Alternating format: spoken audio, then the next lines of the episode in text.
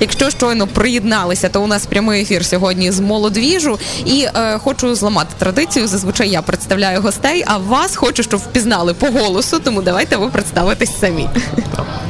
Доброго дня, я Олег Новіков, співзасновник фронтової поплави і журналіст. Шалом, правовірні. Уже мали впізнати. Все, більше нічого не скажеш, так? Так точно. Тактично. Так, у нас пан Анонім теж, теж у гостях. У мене, насправді, до вас є дуже багато питань. Давайте почнемо з чогось такого простого. Напевно, вас це питали уже мільйон разів, але усім нам з війною довелось стати експертами у війні, на жаль. Як швидко ви взагалі вникали в цю тему?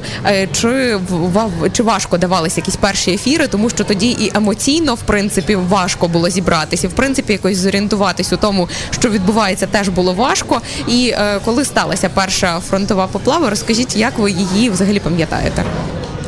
Ну, хіба що єдиною перепоною було, по суті, щоб ну, нормально проводити поплаву, це був ну, емоційний стан, тому що військову тематику я там з чотирнадцятого-п'ятнадцятого я писав про антитерористичну операцію, взагалі окупацію Криму, ну, як журналіст тоді ще.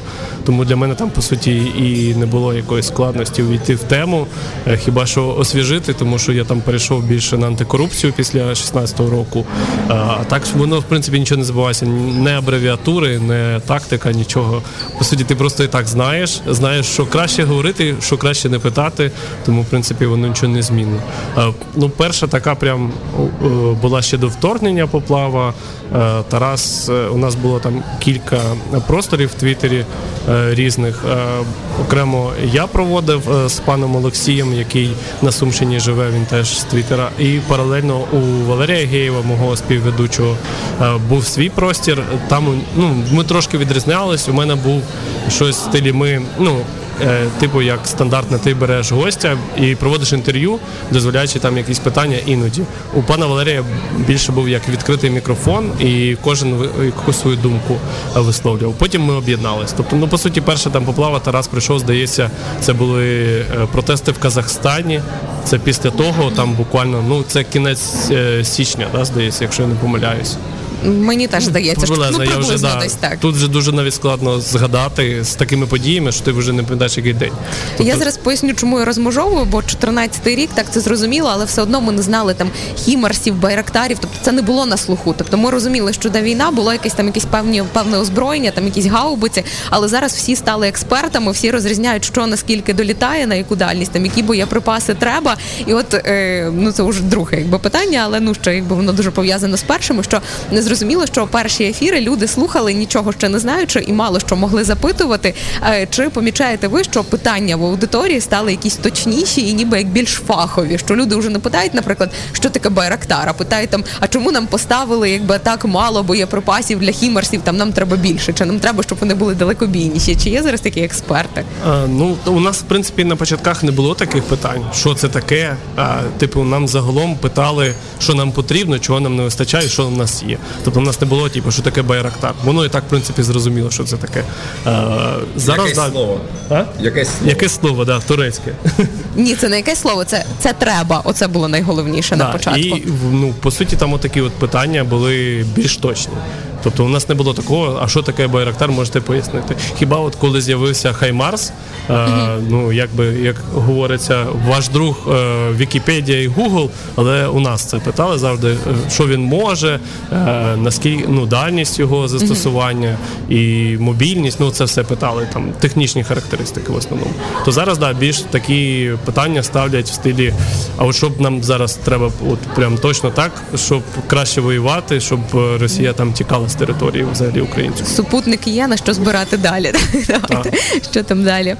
Е, окей, е, все одно ми якби трошечки із нашим емоційним станом, з нашою усвідомленістю, з подіями всіма е, трансформуємося, і все одно запити на інформацію інші. Як за, це, за ці півроку, ну, вже більше е, трансформував, е, трансформувався ваш наратив, про що більше почали розповідати, і е, чи плануєте якось трошечки коригувати формат далі?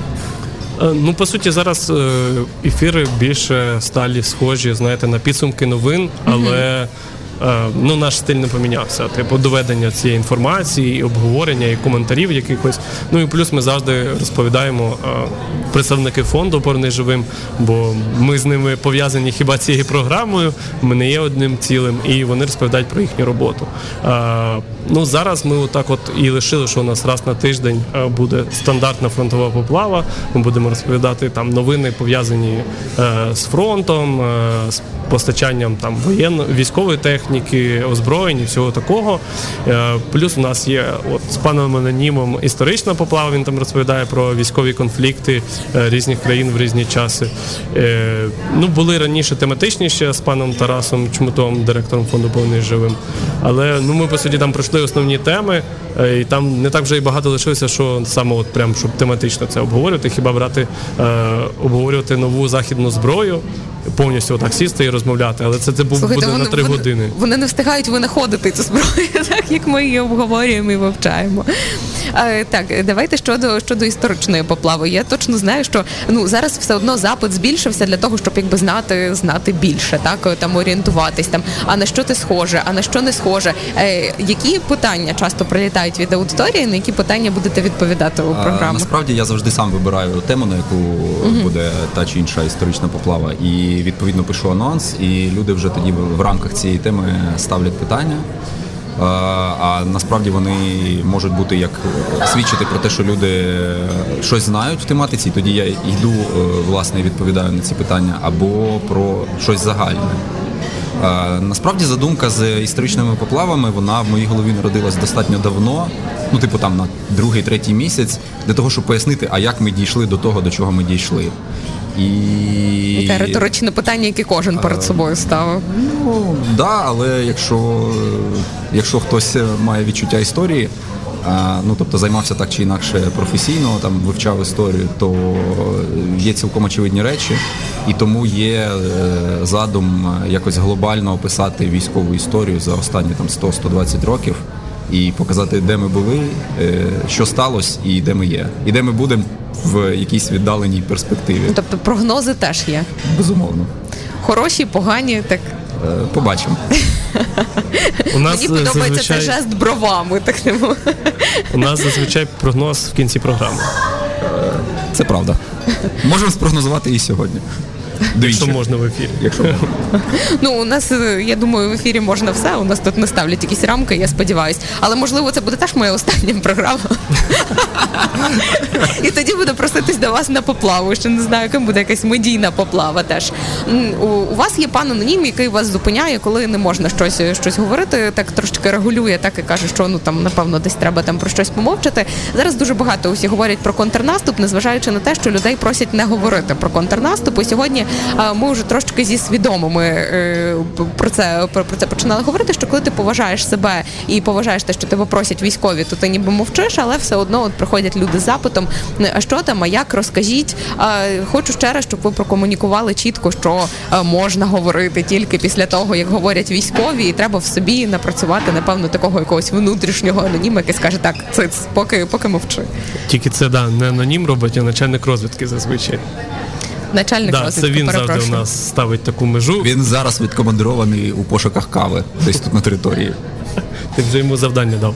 А, а, ну, це насправді дуже складне да, питання, тому що от, це, звичайно, не перша інтернет-війна, так звана, да, коли ми в прямому ефірі все спостерігаємо. Ну і, на жаль, донести якось е, людству, е, от нашим українцям, да, громадянам, дуже важко, е, що треба жити своїм життям і не можна залежати від новин. Да. Вони можуть бути як гарні, так і хороші. І дивлячись там на лінію фронту, вона, по суті, нічого не говорить вам. Навіть якщо ми звільнили, звільнили якийсь населений пункт, не факт, що ну, потім ми його не втратимо або не підемо далі. Тобто я, от, це от пов'язаність, треба розуміти, що військовим завжди все видно краще, ніж вам. Вони бачать, ну, по суті, всі події на мапі, де що відбувається. А ви просто от, слухайте їхні брифінги і розумієте, що вони там вже сто відсотків щось говорять після того, як там зачистять територію, фільтраційні всякі заходи і коли зайде поліція. Тому що, ну, всяке буває, да, хто знає, може це вкид, наприклад, що ми там зайшли на якусь територію, щоб нас туди заманити. Тобто не треба залежати від, саме там, від назв населених пунктів, звільнили, не звільнили. Треба якось довіряти да, командуванню Збройних сил, враховуючи, що ми вже от, завтра буде двохсотий день повномасштабного вторгнення, і ми бачимо, що їм видніше, особливо враховуючи останній от контрнаступ на декількох напрямках. Дякую і погоджуюсь з вами абсолютно. І давайте від чогось такого більш серйозного до більш лайтового. Мені цікаво, чому саме Твіттер? Люди, які хочуть робити щось з аудіо, якісь подкасти, щось запитувати, е, там, на щось відповідати, там, щось обговорювати, вони йдуть е, ну, або там, до якихось медій, ну, наприклад, на Радіо Сковорода, або йдуть там, якось у якусь студію, орендують і це записують. Ви обрали для конференцій Твіттер, якось дуже нетипово. Е, чому саме через аудиторію, через якийсь функціонал, просто так якби склалося? Розкажіть, як це відбувалося? Е, ну, з'явився такий функціонал і було бажання спробувати, е, тому що ти бачив, що там, ну, умовно кажучи, там офіційний акаунт е, Національної баскетбольної асоціації американської Ен Бі Ей, типу вони там проводили якісь е, завжди свої так звані подкасти, якщо це можна назвати, простори. І ми вирішили спробувати перевірити, як воно взагалі працює. Тому що там є вже ну, своя аудиторія, бо я там з чотирнадцятого року, насправді зареєстрований ще раніше, але через там бан старого аккаунту в спорі з росіянами я його лишився, тепер є новий. І якби вже була готова, по суті, аудиторія, яка готова це слухати. І ти кудись, ну, залежати ще від когось, це, ну, для мене це, типа, складно. І, по-перше, такі умови, що от вже почалась да, от, війна, все, повномасштабне вторгнення. Нема часу пояснювати. Да, ти сидиш в Києві, ти, типу, все, от куди ти будеш зараз їхати кудись на студію, в тебе якби є вже можливість, ти вже кілька разів спробував на різні тематики. У нас там був і журналіст Денис Казанський, типу, ми вже проводили, ми вже маємо досвід цього проведення, ми, ми бачимо, що там люди зростала аудиторія, в залежності там, від гостей або від часу, коли це проводиться. Тому вирішили там пробувати, бо в основному там всі були і Тарас Чмут був, ну, всі сиділи в одному місці, це було дуже зручно, це як е, Clubhouse, да, колись був, але це було щось нове. Це Clubhouse, це був просто вибух, він вибухнув і да, і, зник. І так і зник. А Twitter ти там завжди все одно сидиш, бо там зручніша стрічка новин, вона хронологічна, там є всі твої там знайомі, з якими там, я не знаю, журналісти знайомі, з якими я там в судах бачусь, на якихось подіях. Ну, якось воно зручніше, ти там завжди буваєш, тобі не треба якісь додаткові там, не знаю, додатки. Така своя інформаційна так. бульбашка, так, і що все просто там натиснув, розмовляєш і можна всіх так. зібрати, так? А, окей, перед прогнозом, чи плануються ще якісь тематичні поплави? Хороше питання. Хороше питання. Відповідай. Мені так подобається, ну, нас же ж не видно, ми ж на радіо, хлопці тут сидять, переглядаються між собою і такі, е, ви знаєте, такі е, запитально хитрі, хитрі, хитрі очі, такі запитально. Ну, давайте нам якийсь анонсик невеличкий. Так, звісно, плануються різні тематичні. А... Ну, кажи. Скажи вже. Ви знаєте, ви ніби ні, ні, ні, ні, ну, як політики відповідаєте, коли, коли ви ніби хочете відповісти, але не хочете відповісти. Е, ну, ми вже, в принципі, я говорив, коли інтерв'ю давав навіть е, декільком там і на ютуб-каналах, е, я говорю, що ми будемо пробувати зараз відеоформат, він буде, по суті, е, додатковим, тобто він не буде заміняти фронтову поплаву, тому що, ну, поки її альтернативи немає, по суті, тому що це зручніше, це будь-який час можна, типу, вийти в ефір і не заморочуватись там з локацією, з камерами, зі світлом, Слухайте, зі студією. Ну, але це і супер унікально, вас так. через це знають і люблять. Я думаю, от. що коли буде камера, світло і люди, то це буде не так, як у да, всіх. Ми хочемо зробити от, перше відео е, зі згадками, як починалась поплава, чому він анонім.